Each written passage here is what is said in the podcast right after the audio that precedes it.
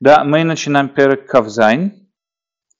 Я планирую сегодня пробежаться по כ״ז, затронуть очень важный פרק כ״ח, надеюсь, мы успеем его. Практически Кавхет и Ламед – это важный פרקים. После этого мы перейдем немножко разбирать, можно сказать, человеческую психологию, такой, то есть Рамбам делал такой определенный скачок. Но сейчас мы с вами на פרק Кавзайн. Да, мы Рамбам здесь уже писал об этом, уже не раз с этим встречались. У нас есть один из самых первых комментаторов на Тору, который у нас есть. Это Ункилус. Что мы знаем про Ункилуса? Э, по еврейской традиции принято считать, что Ункилус, он э, жил в период наших Танаим, период еще до писания Мишны. Он был ученик э, Раби Лазара, ученик Раби Ушуа. Он был один из таких вот первое поколение мудрецов Явны, он был их учеником, и он писал, переводил Тору на арамейский язык. Почему? Потому что иврит не был знаком практически уже никому. Иврит очень мало был знаком кому, только мудрецы, может быть, говорили на иврите и так далее. В основном разговариваемый здесь язык был арамейский язык. В основном разговариваемый язык был арамейский. Поэтому Онкилус, он перевел Тору на арамейский язык. Теперь его перевод Торы, мы с вами уже говорили, его перевод Торы, он э, не точный перевод, это не дословный перевод, а это, можно сказать, его пересказ Торы. То есть он пытался передать нам определенное смысловое понятие того или иного стиха. И когда он сталкивался с какой-то проблемой э, в, э, в переводе, объяснении этих стихов и так далее, когда он сталкивался с какой-то проблемой, он пытался эту проблему решить. То есть, опять же, онкилус это не дословный перевод, это пересказ, написано в Торе. Сегодня многие исследователи утверждают, что онкилус жил намного позже, э, приписывают его даже к концу эпохи Геоним, то есть это где-то 600-700 год нашей эры, примерно где-то к этому году их его приписывают. Э, не знаю, не знаю, по нашей традиции, как мы знаем, он был во времена Танаим. В основном там есть споры о том, то есть он писал на каком-то определенном арамейском, многие исследователи говорят, что этот арамейский, на котором он писал, он был распространен в том, что сегодня где Турция, Сирия находится, и больше там был распространен, он более поздний, не более ранний, много разных. Но во всяком случае, как бы то ни было, Онкилус был один из первых комментаторов Торы, будь то самый первый или после Рафсадия Гаона, он был один из первых комментаторов Торы, который вот писал комментарий на Тору. По еврейской традиции мы знаем, что Онкилус был римский сын одного из римских высокопоставленных чиновников каких-то, приближенный к императору. И у нас есть даже рассказ, что он там делал сеанс какой-то, кого-то поднялся, вот эти вот мидршими и так далее, и так далее. Но, во всяком случае, э, Онкилус, вот его перевод считается 100% очень, тут такой вот серьезный, к нему очень серьезно подходит и так далее. Э, Рамбам в основном полагается на Ункилуса и пишет, придает Ункилусу, там вот говорит, что его идеи Рамбама практически, это не его идеи, это идеи, которые уже проследуются в Ункилусе. Когда вот мы берем комментарий Ункилуса, мы видим, что он всеми силами пытается отдалить Всевышнего от чего бы то ни было материального. Например, когда написано и, и проявился Всевышний перед Муше, он вставляет там какое-то слово, проявился свет Всевышнего перед Муше, или проявилась суть Всевышнего перед Муше. То есть он что-то добавляет к тому, что ни в коем случае не проявился сам Бог. Когда написано «и пойду, и приду», и там написано, говорит, «и пройдет мой свет», или «пройдет моя честь», или «сяду я на трон», написано там, и «сяду», вот мы увидим в следующей главе, его ноги, написано, Всевышнего стояли на каком-то сефировом каком-то создании, из, из, из сапфира. И Умкиус говорит, не его, а ноги его трона стояли. То есть он добавляет, он постоянно пытается отвести нас от этого вот очеловечивания Всевышнего, постоянно отвести нас от этого в сторону. Поэтому Рамбам видит в нем э, вот закона вот такого первого породителя самой этой идеи и так далее. Это вообще логично было бы э, такое отношение для человека после нулевого года нашей эры, да, чтобы избавиться от этого. Вполне может быть, вполне может быть, что вопрос, с кем он воевал, вполне может быть, что с этим он воевал. как мы знаем, но надо понять такое, смотрите, первое христианство, первые христиане, как мы знаем, до, кто там был, Павел был, который отвел христианство, этот Павел, да, Петр, Павел, вечно между ними путаю, который отвел христианство до этого, многие христиане, да, были евреи, они постепенно отходили. Это не то, что в один прекрасный миг они отошли и сказали, все, Ешка наш Бог и так далее. То, что Ешка был принят, там, и все вот эти их концепции, это было принято в большом собрании в Константинополе, там, 300 каком-то году, и так далее, и так далее. Может быть, может быть, да, вполне может быть. Вполне может быть, что в этом и было это. Во всяком случае, да, Рамбам видит в Ункиусе человека, который всеми... Надо понять тоже, когда Рамбам нам говорит о нетелесности Всевышнего, с кем он практически воевал там. По первому, когда мы говорим о принципах, принципах иудаизма, он там выделяет то, что подчеркивает, там Бог нет тела и так далее. С кем он практически воюет? В основном воевал с христианами. Это понятно, что он в основном воевал с христианами, э, как он понимал христианство и так далее. Да, это вполне может быть, что Ункилус тоже. Вполне логично, вполне может быть. Но опять же вопрос, к чему мы его припишем, к какой эпохе. Окей, так поэтому давайте с вами начнем. פרק כ״ז. Да, и мы начинаем опять вот с Ункилус. Ункилус. אונקלוס הגר היה בקי מאוד בעברית ובארמית. Ункилус הגר очень прекрасно знал и иврит, и арамит. Иврит в его время было знать, это была особенность. Иврит люди не говорили на иврите. Люди в основном говорили на арамейском языке, на иврите не говорили. Поэтому, когда Мел Гибсон снимал там фильм про Ешку, он сделал одно из правильных вещей, то, что Ешка говорил на арамейском языке. Его вот это «Последние дни Ешки», как там назывался, вот известный фильм его, так вот, он там, э, там то, что было, да, исторически правильно, то, что все говорили на арамейском языке, это было правильно. Поэтому, например, Иерусалимский Талмуд, тоже был написан на арамейском языке. Арамейский язык был разговариваемый язык здесь, в Израиле, на Ближнем Востоке в основном. Поэтому он перевел Тору с иврита на арамейский, и он хорошо знал и иврит, и арамейский. Он натанет либо асир эд акшама минашем. И он взял себе в основу ля асир снять вот эту очеловечность, да, отвести от Всевышнего. Как шеколь Тора мивуаля дегашмут, амавилия дегашмут, шакату миштамеш бо, он мифарешето шилоки пшето лифиньяну. Так что любое описание какого-то действия по отношению к Всевышнему, любое, любое описание Всевышнего, любой атрибут, связанный со Всевышним, он Киус сразу же отводил это от, от Всевышнего, что-то добавлял, как мы, например, с вами увидим в следующей главе. Написано, и ноги Бога стояли над сафировым чем-то, сафировым кирпич или так далее стали ноги Всевышнего, он Киус сразу же переводит ноги трона Всевышнего. Он представляет слово трон. Ноги трона Всевышнего стояли на вот этом вот и так далее. То есть ни в коем случае не Бога. Задача Онкиуса была отвести нас от всего вот этого вот очеловечивания. Коль мунахшу муце, амуэ лихад мимине атнуа, любое понятие, связанное со Всевышним, показывающее на его движение, да, что Всевышний куда-то сел, встал, пошел и так далее, он мифарешет машмут атма кейт галут кеофашиль ора невра. Как проявление какого-то света. Он сам не знает, что это за свет, где это свет. Его задача была не вникать в глубину самих этих понятий. Перед ним стояло, как вы правильно говорите, одно из понятий было отвести Всевышний от любой формы человечности, отвести его в сторону. Что означает свет Всевышнего? Что означает честь Всевышнего? И вот они интересовали эти вопросы. Но не Всевышний. Ни в коем случае не Всевышний. Клумар шхина о ашгаха, будь то или шхина, или будет ашгаха, или что бы это ни было. Алькену тергем ереда шем лейней кола амалар синай. Например, как он объясняет, спустился Всевышний на глазах всего народа на горе Синай, как может Всевышний куда-то спуститься. Он переводит это «Идгале Ашем», «Идгала», проявился Всевышний. То есть он, видите, это перевод недословный, как мы сказали вначале, это недословный пересказ и он пересказывает этот стих тем, что проявился Всевышний в глазах всего народа. Ваере дашем алар синай, видгаля шем, видгаля шем, велома винахат. Он не перевел нахат. Ярад переводится на арамейский как нахат. Нехита это арамейское слово. Нехита. Знаете, вот когда у нас написано мотос нухет, да, это все арамейское слово. Поэтому венахат ашем, он говорит, надо было перевести, спустился Всевышний, нахат ашем.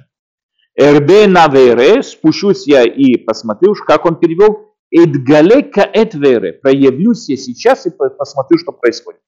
Да, то есть он всегда перевод, переводит это вот спускание, переводит как проявление и так далее.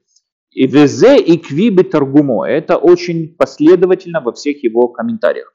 Теперь надо заметить, Рамбан привел, Рамбан Снун, который комментарий на Тору, он, он не согласен с Рамбамом, что это была цель Ункилуса, и он привел там целую серию его, э, как сказать, его непоследовательностей, да, то, что в определенных местах, где Ункилус не так прокомментировал, прокомментировал по-простому. Он говорит, если ты хочешь сказать, что его главная задача была отвести нас от Гашмут, вот здесь, здесь, здесь и здесь, он привел там несколько мест в торгуме Ункилуса, где он э, не, не переводит таким вот образом. Есть уже очень много комментариев на эту тему, очень много пояснений на эту тему, есть очень много разных перутим на эту тему, которые вот нам объясняют и так далее, и так далее. Как это можно сравнить? Каждый из этих стихов, у нас есть много комментаторов, которые пытаются ответить на это. Ответ Рам, Рамбана на его вопросы. Каждый из этих стихов приводит, почему именно там Онкиус прокомментировал по-простому, и что именно там он хотел вывести и так далее.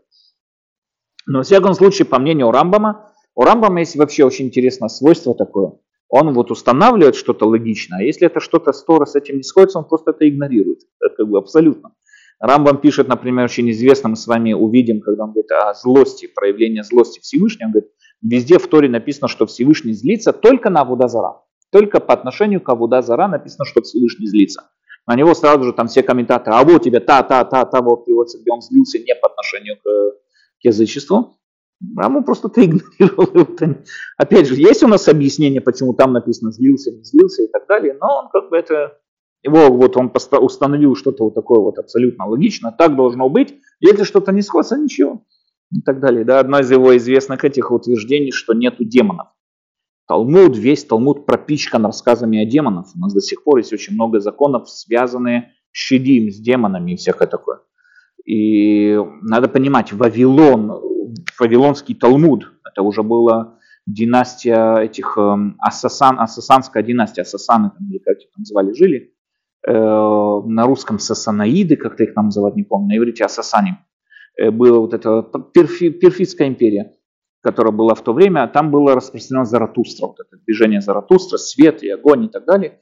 И там у них были демоны, у них были прям демоны, это было Наука построена на демонах. Они объясняли много разных болезней с помощью демонов и лечили эти болезни. То есть демоны было неотъемлемой частью пояснения, такие, значит, затыкающие дыры в понимании или непонимании каких-то наук и так далее. Использовали демонов и Тору.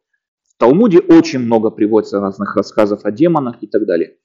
Рамбам практически все рассказы о демонах абсолютно игнорировал, все законы игнорировал, абсолютно связаны с демонами. Есть несколько законов, например, он запрещает тоже молиться в одиночестве в развалинах э, зданий. То есть у нас есть закон, Талмуд написано, в развалинах зданий во тьме бывают демоны. И Рамбам там объясняет, что демоны имеется в виду э, бандиты, гопники, хулиганы, вот хулиганье, а это и есть демоны. Демоны в его понятии это не недолюди, кто такие недолюди, хулиганы, всякие гопники и так далее.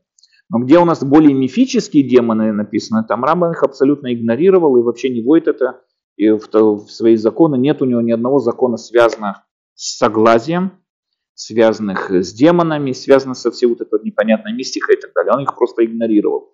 Вильнский гений на него там писал, что вот его проклятая философия отвела от истины, ведь в Талмуде это приводится, а Талмуд для нас основа основ и так далее, и так далее. Рамбам просто видел это в Талмуде как э, незнание науки, и поэтому вот обращались к, к талмудическим мудрецам. И тем голову морочили всякими демонами. У нас, например, Рамбан пишет, как можно сказать, что демонов нет. Вот он даже знает, из чего демоны созданы, говорит Рамбан. Демоны созданы, у нас все состоит из четырех элементов, земля, вода, воздух и огонь. А демон, Рамбан Смум, который, да, демоны созданы из э, воздуха и огня. Поэтому, с одной стороны, материально они плодятся, демоны, у них есть дети, а с другой стороны они очень быстро передвигаются, потому что у них нет элемента Земля и так далее. Сегодня, когда мы знаем, что все состоит из атомов и атом частиц, и все, что у нас есть и так далее, с чего тогда демоны созданы, я не знаю. Но, во всяком случае, есть такое известное высказывание Котское Рэби было, что по-настоящему до Рамбама демоны были, но когда Рамбам постановил, что их нет, они пропали. Я помню, есть карикатура такая, что стоит демон такой и читает книгу Рамбама, чешет затылок, не понимает, что ему делать сейчас. Да, быть или не быть, да. Но во всяком случае, да. Эм, окей. Поэтому то, что мы видим тоже, да, то есть Рамбам говорит, что он в основном всегда отводит нас от материальной, от, э, от человечности Всевышнего. Мы говорим, а вот, вот здесь же, же вот есть места, говорит Рамбан. Рамбам на них просто не обратил внимания.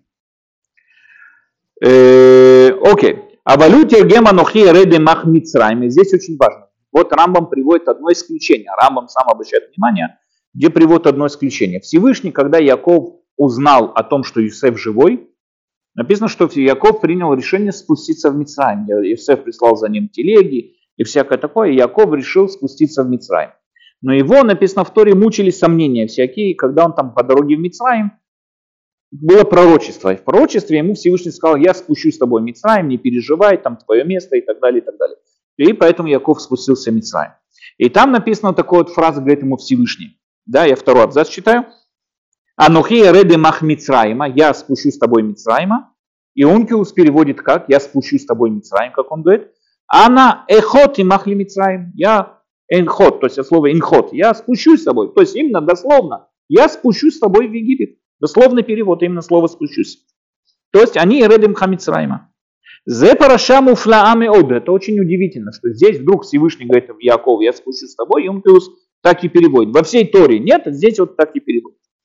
И говорит он, зе параша муфламод, а мораль шлемута хахамазе, показывает, это, это перевод доказывает нам величие Ункилуса, Витув Перушо и качество его, качество его объяснения. Ваванат это двоим кфишем и понимание, более того, понимание Торы, каково она есть. Батаргум зе, в чем его так вот восхищает Рамбама, Батаргум зеу гам патахлину петах лиян гадоль мене невуа. Буши битхилата параша зонеймар. Онкиос нам поясняет, что такое пророчество, так как откуда начинается вот этот вот разговор, контакт Якова со Всевышним. Написано, «Вьомар илуким ли Исраэль бемарот алайла». Сказал Всевышний, обратился Всевышний Израилю, Якову, в ночном видении. То есть это было пророчество. Вьома Яков, Яков, Вьома Ранени, Вьома Анухи Акель, я там Бог, Бог твоих праотцов, Аль Тирам Реда Мицрайма, не бойся спуститься в Египет, Килего Гадоля Семехашам, большим народом я тебя там в Египте сделаю. И там дальше написано, Анухи Реде Мах Мицрайма, я спущусь с тобой в Египет. Ванухи Алеха, я тебя подниму и так далее. То есть, говорит Рама, в пророчестве вода, что Всевышний может спуститься куда угодно. Это сон. Во сне может быть все, что угодно. Во сне Всевышний может прилететь на каком-то коне и делать все, что угодно. Во сне может быть это вполне понятно. То есть Тора не описывает ситуацию, которую вот сейчас Всевышний сказал, я спущусь с тобой, то есть он куда-то способен спуститься и так далее. Это все было пророчество. Он говорит, не переживай, я вместе с тобой буду в Египте и так далее. Это то, что имеется в виду. Микиван Битхилата Дибурный Маршу я бы Марота Лайла, так вначале описано, что он был в ночном видении. Лоха Жавункилус Лебельтиру Улюмакиль Шинам-то дворим Шинему бы Марота Лайла. Онкилус поэтому не опасался перевести это дословно, что я с тобой спущусь, потому что изначально уже написано, что это было во сне. Во сне может быть все что угодно. וכך נכון משום שזה תיאור של מה שנאמר ולא תיאור מעשה שהיה כמו וירד השם על הר סיני. Говорит Рамбам, здесь большая разница. Когда Тора нам говорит, и спустился Всевышний на горе Синай, Тора описывает нам событие, которое было. Событие, которое было как исторический факт. Спустился Всевышний на горе Синай. Теперь надо это понять, что именно Тор хочет до нас донести. Там то, что Всевышний физически спустился, быть не может. Поэтому мы говорим, Всевышний проявился. А здесь разговор Всевышнего с Яковом. Всевышний говорит, я с тобой спущусь в Египет. Это не описывает историческое событие, которое произошло описывает разговор, дискуссию, беседу между Яковом и Всевышним. И там Всевышний ему сказал, я с тобой спущусь. То есть, говорит, Рамбам Онкиус очень тонко и правильно понимает Тору и понимает, где надо вставлять какие-то слова изменять, а где не надо, потому что здесь говорится о разговоре Якова со Всевышним, поэтому здесь понятно, что здесь и не надо было ничего менять. Веках нахон, мишум шизе тиур шельмаши неймар, потому что это описание того, что происходило. ולא תיאור מעשה שהיה и так далее. извините, как мы это читали. שהוא תיאור מה שאירע במציאות. לכן כינון כינוס התגלות ושאל ממנו מה שמורה למציאות נועה. אך את הדברים שבדמיון, כלומר סיפור מה שנאמר לו, ищерам כפי שהוא וזה муфла.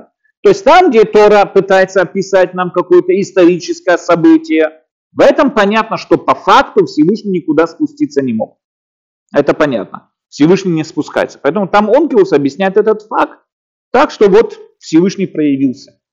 А там, где есть разговор, только на уровне разговора между Всевышним и... Всевышний мог сказать такое Якову, я спущусь вместе с тобой. Это не проблема, поэтому там ничего менять не надо. Умикан титоре леках шеш евдель гадоль бен маши немар бехалом о бемаре алайла, о бен маши немар лу бемахазе о бемаре, о бен маши немар лу стам, бидвар ашем о виомар элай ашем и так далее. Здесь мы понимаем, что есть большая разница между тем, как описывает нам Тора события. Между тем, что Тора описывает «и сказал Всевышний кому-то», или «и сделал Всевышний то-то и то-то», там Тора описывает какое-то событие, которое произошло. И тогда вопрос, что имеется в виду, что значит сказал кому-то Всевышний, говорим, проявилось в пророчестве и так далее. И между тем, как написано, и было во сне, сказал Всевышний тому-то и тому-то. То, что сказал Всевышний тому-то и тому-то, это не проблема. Это можно объяснить все как угодно, где угодно и так далее, и так далее. То, что он сказал, то, что это приснилось, это не проблема. Поэтому это вполне такое, такая вещь вполне может быть. Но в событиях, когда мы описываем события явно происходящие, там уже может быть, там уже надо понимать, что именно нам рассказывает это событие, что именно от нас хочет Тора рассказать нам этим событием. Дальше, четвертый абзац. Или можно еще сказать, что он объясняет не кепшито, а что слово элюкима амуркану малах Валяхен ло салад миломарлав ана ахот и махле мисрай. Мы сказали с вами уже, что слово «элуким», то, что связано с Богом, это неправильно, нет, не так. «Элуим» переводится как «могущественные». Элуа – «могущественный». То есть это может быть любой. Любой диктатор, может быть, можно его назвать Элуа. Тот, кто решает, говорит Рамбам, судьбы других людей. Тот, кто решает судьбы других людей. Судья, э, какой-нибудь там диктатор, какой-нибудь там, не знаю, король который может решать судьбы других людей. Их можно назвать Элу, Элуа, он Элуа, а они в множестве Элуим. У нас это может быть тоже, кроме всего прочего, у нас может быть и ангел, которого мы называем Элуим. Вопрос, что с собой означает ангел и так далее. Но это может быть и ангел, это может быть все что угодно, это все тоже может называться Элохим. Поэтому, когда он говорится, а я спущусь с тобой, кто ему сказал, что я спущусь с тобой? Написано, что ему предстал кто-то во сне. Вполне может быть, что это и был ангел. Надо понять еще одну очень важную вещь. Мы с вами это увидим в пророчестве, когда во второй части, во второй книге э, э, из Мурена Вухи мы с вами увидим о пророчестве, что собой представляет пророчество, как работает пророчество и так далее. И это мы с вами увидим, что у Рамбам это абсолютно рациональный процесс. Пророчество это с мистикой никак не связано. Абсолютно рациональный процесс, как он это описывает. Но, во всяком случае, э, в пророчестве надо понять такую вещь. Человеку очень тяжело принять какую бы то ни было информацию вот за пределами своего опыта, да, за пределами, допустим, за пределами своего словесного, словесного запаса. Да. То есть человек, вот подумайте, представьте себе что-то, не используя слова. Можно ли это или нет? Это практически невозможно. Человек всегда думает определенными категориями своего мышления. Человек всегда представляет себе какие-то вещи через какие-то определенные облики. Когда он говорит с кем-то, ведет беседу, он всегда представляет перед собой кого-то, что-то, с кем он ведет эту беседу, с кем он, с кем он общается. Поэтому пророки всегда, кроме Муше, остальные пророки, всегда им пророчество представлялось через какие-то облики. Рамбам говорит, что всегда, когда нам говорят о, о ангелах, в Торе, где бы то ни было и так далее, имеется в виду всегда. Это всегда было в пророчестве. Всегда через пророчество. Всегда это было пророчество, и всегда пророки видели какие-то силуэты. Кто такие ангелы? Это те самые силуэты, те самые облики, с которыми пророк общается в своем воображении. Пророк в основном, весь его конфликт, контакт со Всевышним происходит на уровне его сознания и разума через призму его воображения. Всегда в этом и проходит любой вид пророчества. И, и тем самым образом ему, он представляет себе какой-то кого-то, с кем он общается. Поэтому у нас были пророки, которые видели перед собой ангела в виде женщины. Были пророки, которые видели в виде ребенка, видели, которые видели в виде старого пожилого человека и так далее. Ну что у каждого пророка свое воображение, у каждого пророка свое свой процесс, свое воображение, он воспринимает эту информацию совсем по-разному. Нету ни одного пророка, который бы сказал одно и то же. Все это зависит от воображения самого человека. Это не просто воображение, воображение основано на основах разума, понимания и так далее. Мы это более подробно с вами разберем. Но говорит Рамбам нам такую вещь. Везде, где сказано о ангелах, в Торе, во всей Торе, во всем Танахе, говорится о пророческих снах. Нигде больше такого не было. Э, где везде, где говорится о ангелах в Талмуде, там говорится о законах природы. Когда там Талмуд описывает, что над каждой травинкой стоит ангел, который говорит ей расти, это не то, что стоит какое-то крылатое создание и тянет эту травинку за это, говорит расти, расти. Имеется в виду, что каждая травинка растет в рамках определенной закономерности, определенных законов природы. Когда нам, например, Талмуд объясняет, что когда мы видим ветер, вырывая дерево, говорит Талмуд, ангел ветра победил ангела дерева. Объясняет Рамба, имеется в виду, что это закономерность, законы. То есть ангел, то есть ветер был такой большой мощи, такой большого порыва, что дерево не выдержало его и так далее. То есть ангелы, это у нас, можно сказать, сегодня есть четыре ангела. Ангелы гравитации, ангелы электромагнитных полей, ангелы этот. У нас есть ангелы, отвечающие за ту или иную форму, форму за ту или иную форму э, вот э, существования того мира в той самой форме, которую мы с вами понимаем, закономерности, законы природы. Теперь, э, говорит нам здесь, он говорит такую вещь, надо понять еще да, вот когда мы, например, приводим пример, когда э, Аврааму, да, вот Авраам, ему написано, что пришли трое людей перед ним, но он их там бросился их кормить и всякое такое, и так далее. Мы говорим, что это были ангелы, Сразу же задается вопрос, а как они тогда кушали?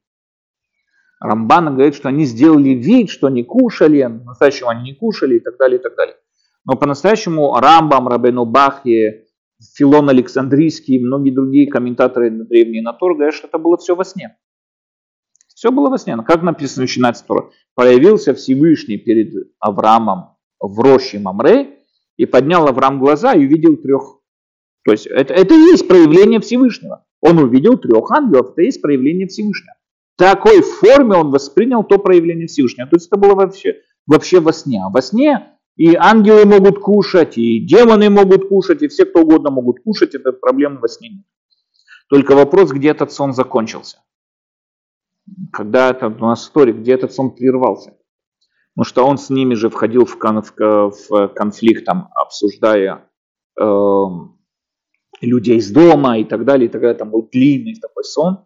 И все задают вопрос на него, особенно э, Абдон Ицхака Барбанель задает на него вопрос, а как люди из дома видели этих ангелов? Да, мы, по-моему, говорили на эту тему, как люди из дома видели эти, этих ангелов. Он говорит, что это все один длинный сон Авраама. Все, что было с Лотом, все, что было с его женой, все, что Лот каким-то образом спасся из дома, это все один длинный сон Авраама. По-настоящему, почему Лот не погиб в доме, мы не знаем. Мы знаем только, что дом был уничтожен, а Лот оказался в пещере. Каким образом, Тора нам это не рассказывает. Но то, что описывает все эти события, которые были с ангелами, женой Лота и так далее, это все был один длинный сон Авраама. Когда он закончился, написано, и проснулся Авраам, и посмотрел, и увидел, что из, там, где с дом идут столбы дыма. Там уже закончился сон, там уже описывается его реальность и так далее. В всяком случае, по мнению Рамбама, везде, где приводится какое-то описание, где приводится какое-то описание этих ангелов, там в основном, это не в основном, а всегда, это всегда во время сна. Значит, задают вопросы, по-моему, Рамбан задает вопрос, если Яков, с кем боролся Яков? Да, у нас написано, что он с кем-то боролся, и после этого он хромал. Во-первых, я видел такое огромное количество комментаторов на эту тему. То есть это вообще абсолютно непонятный рассказ. Да, у нас написано, Яков перевел свою семью на другую сторону и так далее. И боролся Яков с человеком до... Секунду, что? Каким человеком? Откуда взял? Какой человек? Откуда вдруг взялся человек, непонятно. И боролся Яков с человеком там, да, это до, до утра, и весь их диалог, там, скажи, как тебя зовут, дай мне благословление и так далее. Что, откуда, какой человек? Вдруг незаметно, вообще, без каких-то предисловий. Нет, кто-то кто подошел Якову и сказал, эй, мужик, есть закурить. Нет, нет такого, ничего просто. И боролся Яков с мужем, непонятно с кем, и на этом все закончено. Ответ, поэтому э, многие говорят, что это был ангел, ангел Исава, ангел с кем-то он там боролся и так далее, и так далее, и так далее. Есть такие, которые комментируют, что это был разбойник, что просто обычно тогда непонятно, что у него благословление просил, что вдруг у разбойника просить благословение. Не знаю.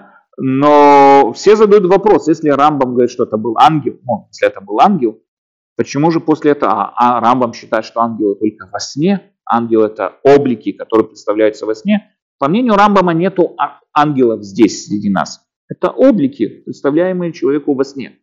Если так, о чем тогда хромал после этого? А?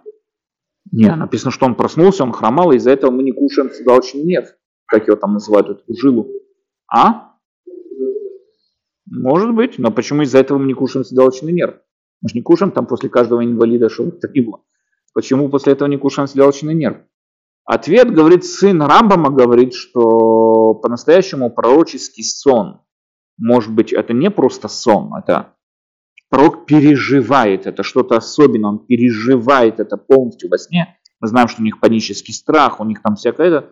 Он проходит какое-то определенное переживание, которое в конечном итоге каким-то образом проявляется также наяву. То есть Яков во сне получил удар по ноге до такой степени, что вот после этого он хромал до конца своей жизни.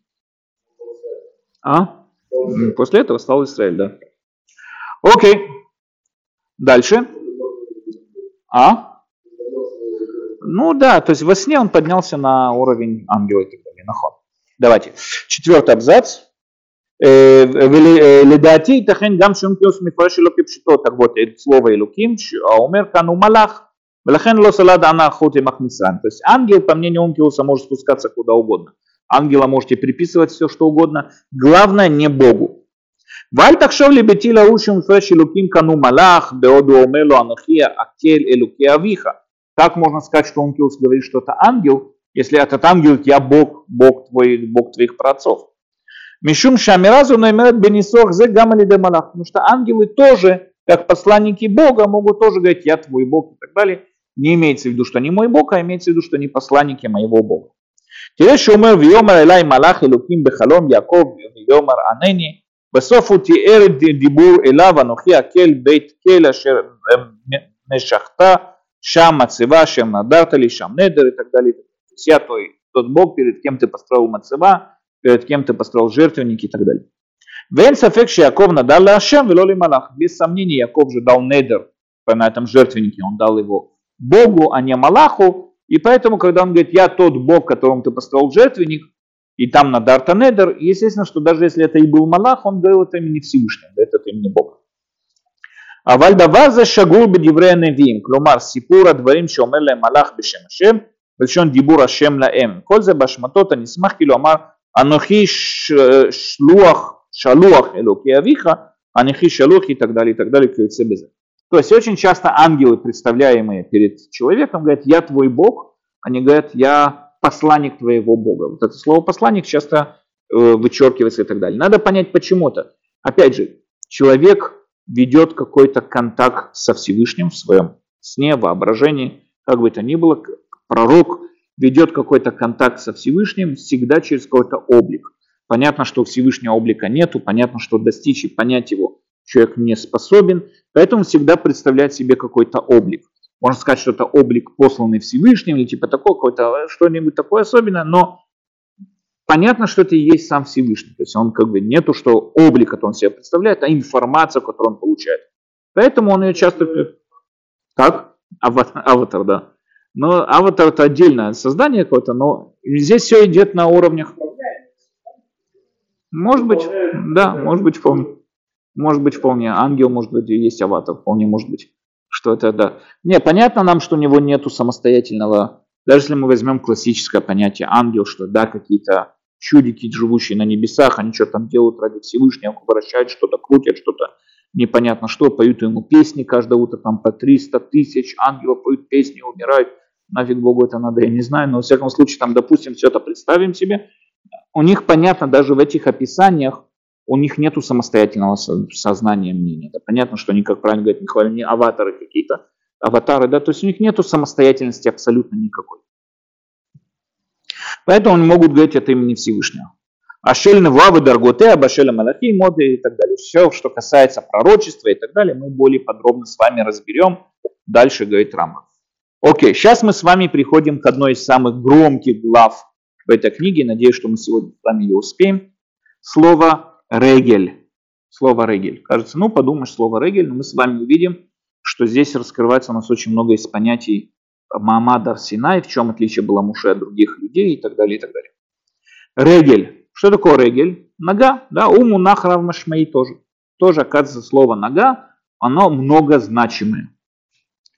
У шмашель регель, то есть это первое, это есть нога, регель. Как, например, в Торе написано ногу за ногу. Да, если кто-то кому-то отрубил ногу, ему, по идее, отрубаем ногу, ногу за ногу.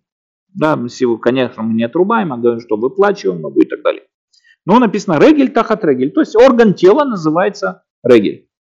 יש לו גם משמעות של הליכה בעקבות זה אתה וכל עמך, כל עם אשר ברגליך. То есть регель, у него есть, как сказать, стопы, не как так сказать, следы, которые оставляет человек, идущий по твоим следам, идущий по, твоим, по твоему пути. Кола ам ашер бераглеха, говорит Рамбам, клома аульхим бе эквутех. То есть регель имеется в виду здесь его путь, который, как? сопутствующие тебе, да.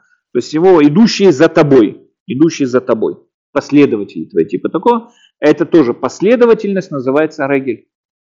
Да, он идет нога в ногу, знаете, вот это выражение, нога в ногу. То есть имеется в виду, идет вслед за ним точно так же, как и он идет. Это второе понятие слова регель. То есть мы уже видим, что регель это не просто нога, она также символизирует что-то другое. Третье, если гамма шмут шельси бакиют, причинность. Надо понять, у нас есть две, две эти, два типа причины. Есть причина из-за чего, есть причина ради чего. Да, например, человек встал утром из-за чего? Потому что будильник позвонил. Ради чего? Чтобы на работу пойти. Да, то есть это две причины одного и того же действия. Есть из-за чего, это то, что меня сзади, скажем так, подтолкнуло. Ради чего, это то, что стоит передо мной, ради чего я иду. Есть сиба на иврите и иля. Иля – это Э, ради чего или из-за чего, по-моему, ила, а сиба это ради чего, если не ошибаюсь. Может, я путаю, точно не помню. Что-то из них из-за чего, что-то из них ради чего, я точно не помню, что. Может, он мне сейчас напомнит здесь. Есть гамма шмут шель сибатиют. Например, Вейваре хашем отха ле рагли.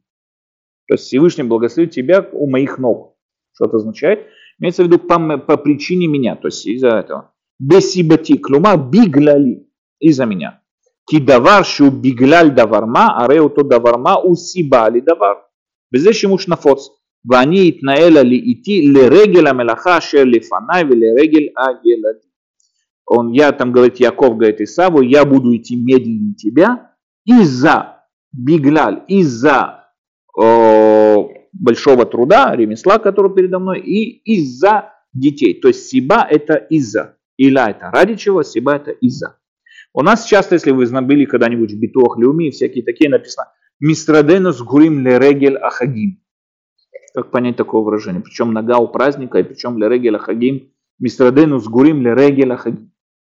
То есть регель имеется в виду из-за праздников. Средену с гурим из-за праздников. Поэтому слово регель, как бы странно это ни звучало, но оно говорит причина из-за чего. Из-за. Окей, дальше. Лификаха кавана бидварав. Вамду раглав баар ау. Байом, извините, байом ау. Аля ар зитин. У нас пророк Захария говорит, что когда после прихода Машеха проявится Всевышний, ноги его будут стоять на Маслиной горе. Что, как такое объяснить можно? На Маслиной горе мы поймем, что все события были из-за того, что в конечном итоге мы построили храм, построили Иерусалим и вернулись к нашему Всевышнему. Тогда нам раскроются все те события, э, все те причины, стоящие за теми историческими событиями, свидетелями которых мы были, или то, что мы пережили, и так далее, и так далее. И киюм сиботав, клумар, הנפלאות שהופיעו אז באותו מקום שהוא התעלה הסיבה להן, כלומר העושה אותם. То есть всем понятно будет, что Всевышний стоит за, за, за вот этими вот э, за всеми теми причинами, которые проявятся. לפי שלא כפשוטו זה כיוון יונתן בן עוזיאל עליו השלום שאמר והתגלה בגבורתה, как объясняет Йонатан бен Узель. Йонатан бен Узель был примерно по нашей традиции современник Ункиуса, и он тоже писал на арамейском языке комментарий. Его комментарий менее популярный, он есть, у нас есть микрот Гдоло, такие у Хомашим, где много комментариев, где приводится также комментарий Йонатан бен Узель. Есть определенные различия между ними. Более популярным считается Ункилус. Но есть у нас тоже комментарий Йонатан Бенузель. И вот он говорит, что вот Йонатан Бенузель говорит, как он переводит это, будут ноги его стоять на, на Маслиной горе. Видгали бегвурте бьем оль тур Проявится его мощь на Маслиной горе. То есть ноги его, его мощь, то есть проявится то, что он и есть тот самый, кто стоит за всеми теми событиями, которые мы видели и так далее. Как у Митаргем, коли вашель бицо вишель мавар маком гвурте, как она бы кулами маасима новим мерцуно. То есть также о Йонтан Бенузель везде, где описывается какой-то орган Всевышнего, руку он потопил там египтян и так далее, он тоже описывает в своем гвура, потому что там и проявляется в этом событии гвура Всевышнего, и все эти органы он заменяет на слово гвура. А Шели Дворав, вот это очень важная вещь как про гору Синай, у нас написано в горе Синай, у меня здесь есть целый стих, у меня нету здесь целого стиха, не приводится, жалко, надо было посмотреть, у нас написано так. «Э, Виру этелукей Исраэль, увидели Муше, там, Муше, старейшин и так далее, увидели на горе Синай Элукей Исраэль, народ остался у подножья, Муше со старейшинами поднялись на гору Синай, и дальше путь продолжил только Муше. И там написано, что когда вот он со старейшином поднялись на гору Синай, Виру это Луки Израиль, увидели не Бога Израиля, Ветахат Раглава под его ногами, Кемаасе Ливнат Сапир, Кеэцем Ашамам Литор. Под его ногами сафировое что-то, сейчас посмотрим, что такое Ливнат Сапир, сафировое что-то, э, как суть небес чистая, чистая как небеса. Чего? Что, это, что они там увидели такого? Что такое слово ливнат? Э, мы знаем на иврите слово левина – это кирпич. Поэтому многие переводят, я видел многие переводчики и комментаторы, которые пишут, увидели под его ногами сапфировый кирпич. Много мне это объясняет, что-то, я не знаю, что мне это объясняет. Они увидели Бога под его ногами сапфировый кирпич. Что? Не знаю. Рамба мы увидим с вами объяснять ливнат, что это не, не кирпич, а слово лаван. Лаван в их понятии было прозрачным. То есть в древнем языке лаван был прозрачный. Лаван не считался сам краской сам по себе, а считался прозрачностью. Прозрачный какой-то с прозрачной сапфировой что-то. Больше ничего не написано. Есть такие, которые говорят, что это кирпич, есть которые говорят, что это цвет, прозрачность чего-то. Рамбам придерживается тому, что это прозрачность, как мы увидим. Как Ункиус объясняет этот пируш, то, что мы с вами говорили до, до этого. Пеш Ункиус бахем уки едулаха шу ехесет кину абух бераглав эла кисе. Ункиус говорит, что под ногами его сафировый кирпич, что говорит под ногами трона Всевышнего сафировый кирпич. То что означает под ногами трона? Ункиус это вообще не интересует, он не входит в эту тему вообще. Его главное, что не под ногами Бога, не под ногами под ногами трона, под ногами там его микроволновой печи, все что угодно скажи, но не под ногами Бога. Поэтому тахот, тахот курсей якира, так под его троном, его величия. Окей, вавенит пельки цадехи кункиус менакшама, опять же Рамбам удивляется, как кункиус прикладывает усилия, чтобы отвести нас от очеловечивания Всевышнего. Миколь Машевиале Афилу Бедераха Хукабиютер, у Ломар Ветахут Курсае, Мишум Шилу Аям Яхесло, Кисебе Машмут Мувенет а, Хила Ая Давар Михаев Шунах Алагува, и там Митхавет Микафагашмут. И Фекисехтесели Кире Клумали Шхина Ши Ор Нивра. Здесь тоже Онкелс не написал патроном Всевышнего. Не патроном Всевышнего был сапфировый кирпич, Потому что если у трона Всевышнего, получается, что у Всевышнего есть трон. А если у Всевышнего есть трон, извините, у него есть попа, который надо сажать на этот трон. И, и все, и мы с вами уже дошли до разговора о каком-то там человеке. Поэтому Ункиус говорит патроном его величия. Патроном его величия сапфировый кирпич. То есть не его трон, да, это, у него есть какое-то величие, когда шхина, и под, на это шхина сидит на каком-то троне, и под этим троном он увидел сефировый кирпич. То есть каким образом, сколько лишних слов добавил Ункилус, главное, чтобы ни в коем случае не сказать, что под ногами Всевышнего был какой-то сафир или что бы то ни было. Э, Векаху амар бы торгум ки яд аль кесья, то же самое, амар мин кадам и луад ишхинте аль кус якир. Да, то есть как-то милифне лукаш шхинатоль кисеки вот. То есть когда Всевышний сказал Муше, не бойся, держись за ручку трона моего, то же самое, он говорит, держись за ручку трона, на котором восседает моя шхина. То есть все что угодно, не, в коем случае не Всевышний. Как это муце шагу бифия ума кисе кавод. То же самое, поэтому мы и называем трон Всевышнего Кисеа Кавод, И от самого метата перек, то есть я здесь отошли в сторону, просто восхищаюсь ункилусом, как бы из этого восхищения отошел немного в сторону. Сейчас возвращаемся в Ахзоль Матрата Перек. Это пирушо шелункилус, вирует Элуке Исраэль и так далее, а там и кирквар. То, что пояснил ункилус, ты это понимаешь. Вальма шасау лишлоль тагашмут вену меверно эзе двари сигу, велома кавана бы машальзе. То есть ункилус не объяснил нам, что значит патроном Всевышнего, в чести Всевышнего какой-то цепировый кирпич. Он это не объяснил. Он просто это написал для того, чтобы отвести Всевышнего от всего этого рассказа. Это понятно. Поэтому что именно, он Киус нам не объясняет. Что они там увидели такого? Да? Как бы холь маком эн у осек бенуса מדובר במשמעות הפסוק, אלא בשלט הגשמות בלבד, משום ששלט הגשמות הוא דבר מוכח הכרחי באומנה, לפיכך הוא כובד שלט הגשמות ונותן בהתאם לה. То есть везде, во всех местах, Онкилус никогда не объясняет глубину самой мысли, а его задача отодвинуть Всевышнего от всех этих рассказов, отодвинуть его от человечности максимально, потому что здесь он видит главный элемент веры в монотеизм. Монотеизм это не один Бог, а монотеизм это единый Бог, и поэтому он всеми силами пытается отодвинуть его от любого облика человечности и так далее. Вилу бер машмаута машаль талюби свара, и вшаши давар зеуа кавана, и вшаши давар. То есть сам понятие, что именно, как именно объяснять это, он киус в это не входит, можно так, можно по-другому. Бенусафем дворим не старим от там и нами имуна и так далее. Кроме того, говорит, говорит Рамбам, почему Онкилус не входит в эти темы, потому что для него это не основа веры. Не имеет значения, что было патроном славы Всевышнего. Ну, интересно, любопытно, но это не основа нашей веры. Это цедр. Каждый может комментировать все, что угодно. Они скажут, там кирпич был, другой скажет, там было что-то другое. Это не... Главная основа нашей веры. У Бога тела нет.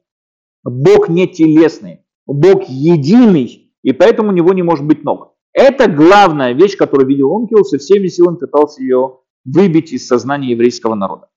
У нам анах, но однако мы, Беетем ли матрата хибул, мы же в нашем сочинении, да, пытаемся все это раскопать и понять.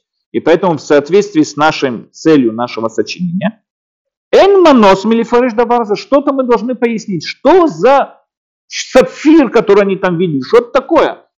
Что нам описывает Тора, представьте себе, пик человеческого достижения. Муше поднялся на гору Синай со всеми старейшинами, увидел Бога у него под ногами сапфировый. Значит, что, это, что нам здесь хотят понять, что это за достижение такое великое? У Маши Сигу, э, да, секунду, извините, в Умар, я скажу, Шикавана бедвара в раглат, что означает под ногами его, и бесибато ве биглало, имеется в виду по причине, они осознали, что Всевышний является причиной всего этого сапфира, который сейчас мы объясним, что это означает. Викмоши Сигу у Амитата Хомер Аришон, Шоме и то и тале вуси бат мициуто, Идбун бедвав кемасе ливнацапит. Сейчас одну секунду я объясню, перед тем, как он будет входить в слова. У нас есть такое понятие, с точки зрения Аристотеля, да, мы вначале объясню это по Аристотелю, это очень легко можно перевести на нашу, наш мир тоже. С точки зрения Аристотеля, все, что происходит в пределах лунной сферы, то есть на земном шаре, оно состоит из четырех элементов. Земля, вода, воздух и огонь. Все, что здесь происходит, состоит из четырех элементов. Постоянное вращение сфер, вращение сферы смешивает эти элементы и делает определенную кашу, которая получает саму форму через халим невдалим. Мы это все будем еще голову морочить, вам буду еще долго, там, когда будем разбираться с астрономией э, Аристотеля и так далее. Но откуда берутся эти четыре элемента? Откуда они сами по себе взялись? Для этого Аристотель предлагает концепцию измененную. А Платона была похожая концепция, но Аристотель ее представляет в другой форме называется чистая материя или хомер июли, июльская или чистая материя. Отдельная материя, чистая материя. В чем в ней основа? Любая материя не может существовать без своей формы. Поэтому любой материи уже заложен определенный функционал, за пределы которого она выйти не может. То есть это дерево, это дерево может быть столом, стулом, все что угодно, но она не может быть э, сталью, там, пуленепробиваемой сталью. Этим быть она не может. Космическим кораблем эта вещь быть не может. То есть ее функционал ограничен. Ограничен ее материя и свойственно ей формой. Он не может выйти за пределы этого. Любая вещь, у нее есть материя, и в этой материи есть определенные ограничения, которые, ну что не существует материи без ее формы. Поэтому как только появляется вода, земля, воздух и огонь, как только появляются вот эти четыре земля, вода, воздух и огонь, четыре элемента, они уже ограничены своим функционалом, который придается им той самой формы, которая свойственна им. Но есть материя, у которой, которой не свойственна никакая форма. Она материя в чистом своем виде, это называется июльская материя. Из нее поэтому в дальнейшем к ней прибивается та или иная форма и делает ее одной из четырех вот этих элементов, земля, вода, воздух и огонь.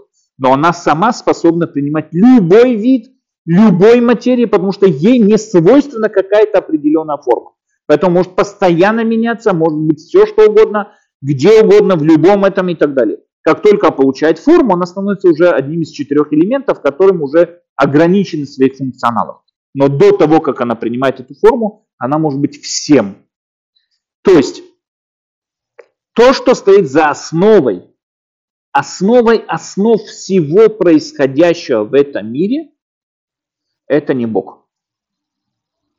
Это главное то, что они осознали. Если вы помните, мы с вами говорили вот этом вот шаре, в котором происходит вся наша, вот вся наша вселенная, будь то мультивселенная, будь то супер-друпер вселенная, когда бы это ни было, все, что происходит, это происходит в пределах вот этого определенного шара событий. Всевышний находится за пределами этого шара. Все, что находится, в этом огромная разница. Они осознали разницу между язычеством и монотеизмом. Язычество в основном сталкивалось с какими-то природными явлениями, которые вызывало восхищение, там взрыв вулкана или громы и молнии, и придавало им те или иные божественные какие-то качества. Но у язычника, сознание язычника не выходило за пределы вот этого вот шара событий. У него боги живут в пределах этого шара. Нет ничего за пределами этого шара. Его боги живут в пределах этого шара, и они тоже часть всего происходящего в пределах этого шара. Боги и есть июльская материя, первая материя. Боги и есть это, то есть это неотъемлемая часть всех этих событий, которые здесь происходят. Боги и есть в их понятии язычника часть всех вот этих событий, которые происходят. Почему затмение Луны? Какой-то волк хочет поглотить там принцессу, как там говорили викинги и так далее. Почему происходит там извержение вулкана? Бог Аид там пытается под, подземелье там что-то там совершить и так далее. Боги были неотъемлемая часть всей нашей реальности. Мы жили параллельно с ними, мы были среди них, но боги это такие такие супергерои, которые вот сегодня в комиксах у нас существуют, там всякие там супергерои и так далее, это и были наши боги. Были боги выше, боги ниже, но они неотъемлемая часть всей этой структуры, в которой мы с вами находимся. И боги тоже подчиняются определенным законам, как и все остальное. Что осознали евреи на горе Синай? То, что осознал Муше или старейшина на горе Синай. Они осознали то, что Всевышний не является частью этого мира.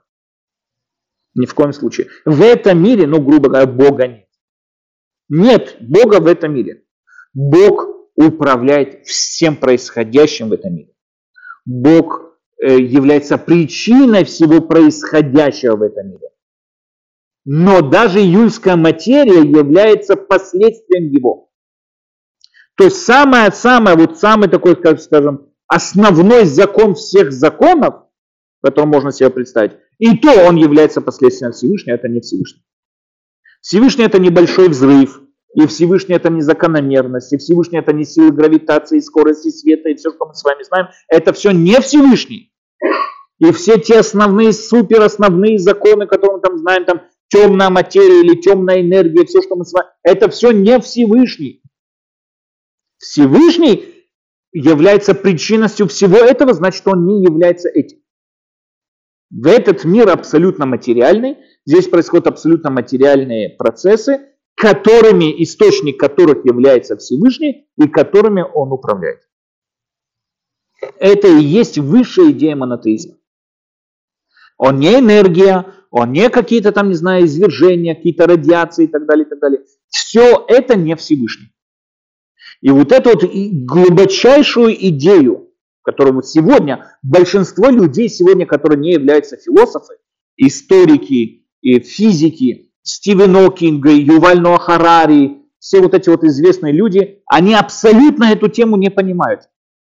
Меня даже поражает до такой степени, я вот читал ну, пытался почитать вот эта краткая история времени Стивена Хокинга.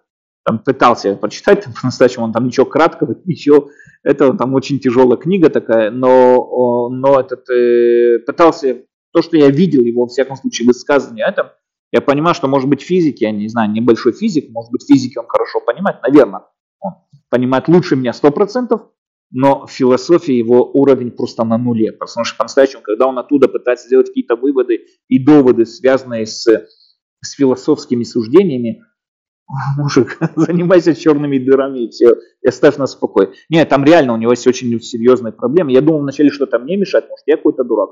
Но потом посмотрел оценки разных других философов, которые разбирали его книги, они, я понял, что я, я не ошибся. Все правильно. Но во всяком случае, это вот и есть вот это глубочайшее непонимание таких выдающихся физиков, э, историков, многих людей, которые не понимают идею монотеизма. Моше и старейшины достигли эту идею на горе Синай. То есть сколько? 4 тысячи лет тому назад, сколько мы там говорим? Да? Почти 4 тысячи, почти 4 тысячи лет тому назад. Они достигли эту идею.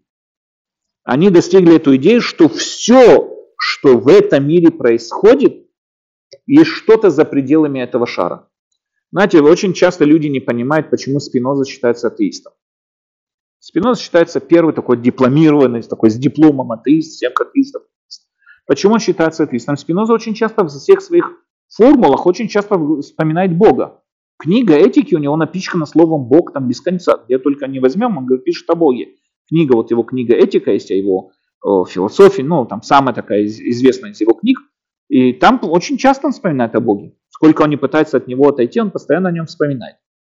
Но Дело в том, что Спинозы связывают Бога, говорят, что за пределом вот этого вот шара, вот эта идея про шар, я взял ее у Спинозы, но он говорит, что за пределом вот этого вот шара событий ничего нет. Бог и есть шар событий. Бог и есть то, все, что вот происходит в шаре событий. Гармония природы – это и есть Бог. Вот это вот все, закономерность – это и есть Бог. Нет ничего за пределами шара событий. То есть у него Бог и, и природа это и есть одно и то же. И это считается, э, э, это считается атеист. Потому что монотеист считает, что нет. Бог за пределами этого шара. Бог управляет всем тем, что происходит в этом шаре, но он находится за его пределами. Мы как-то с вами говорили о Цимцуме, помните, мы как-то когда с вами говорил, да? Когда мы разбирали там какой-то из, не помню, как мы туда дошли, но мы с вами говорили о таком понятии, как цинцум, и сказали, что оба оставляют меня в шоке. У нас уже нет времени об этом поговорить. Но как-нибудь, может, мы еще продолжим эту главу на следующей неделе. Затронем эту тему, что означает по отношению к цимцум. И что цимцум? Знаете, каббалистическое такое понятие цимцум. Что она хотела там? Всевышний, свет Всевышнего разошелся, оказался вот этот шар событий. И, и сейчас у нас есть спор цимцум кепшуто, Локепшуто, как это можно воспринять, потому что две эти идеи, очень проблематичны с точки зрения монотеизма, и как можно это объяснить и так далее, мы без Раташем с вами это затронем на следующем уроке. Но в всяком случае, мы здесь останемся на шестом абзаце. В всяком случае, то, что Рамбам хочет до нас донести эту идею, это то, что, что такое истинный монотеизм, что такое по-настоящему истинный монотеизм. То, что Юваль Харари кричит, что вот по-настоящему мы украли эту идею у Рамсеса II, который из-за каких-то политических идей запретил всех богов, оставил только бога солнца, и оттуда вот родился известный еврейский монотеизм, это человек, который абсолютно не понимает, о чем он говорит. Было такое, было такое событие, Рамсес II запретил всех богов, кроме бога это из-за своих политических этим он хотел ограбить храмы, а для этого надо было их аннулировать, и поэтому он там как бы пришел к этой идее. Но можно ли сказать, что когда они верили в одного бога солнца, они были монотеисты? Нет, они не были монотеисты. Монотеизм, как нам пишет Герман Коган в своей книге, называется, э, как называется, «Дата твунот мимкурота иудим». Есть такая книга «Дата твунот мимкурота иудим». Э, религия, вера, религия разума из еврейских источников. Был такой человек Герман Коган. Я очень надеюсь, что он сам себя понимал, когда писал. Потому что он, его ученик, известно был Франц Родзенцвайк. Это Франц Родзенцвайк вообще его понять невозможно. Я очень надеюсь, что он всегда себя понимал. Но Герман Коган написал вот эту книгу, он считался неокантонистом, он был преподаватель в семинарии раввин, раввинов в Берлине. То есть он был философ, Он был очень известный наукантонист в нееврейских кругах, то есть его, его вот немцы его вот обожали, там в Кенигсберге он был там чуть ли не бог и так далее. Он был э, нео, неокантонист, и несмотря на это, он также, ну, параллельно этому он преподавал в семинарии раввинов в Берлине, преподавал им философию и так далее, и так далее. У него есть вот эта вот книга, где он объясняет первое начало, первая глава этой книги, что собой означает монотеизм.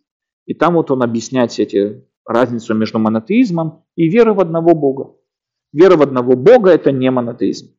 Вера в одного Бога – это язычество, которое только в одного Бога. Заратустра верили в двух богов. Дуализм – мы верим в одного Бога. Цена. Монотеизм – это что-то другое. И именно вот эту идею монотеизма Муше, говорит Рамбам, Муше осознал, стоя на горе Сина и так далее. Мне больше поражает сама идея монотеизма, которую Рамбам уже в свое время понял. Да? То есть в его время тоже многие не понимали даже, о чем речь идет. Но глубина самой этой мысли и предавание ее Муше – это седа.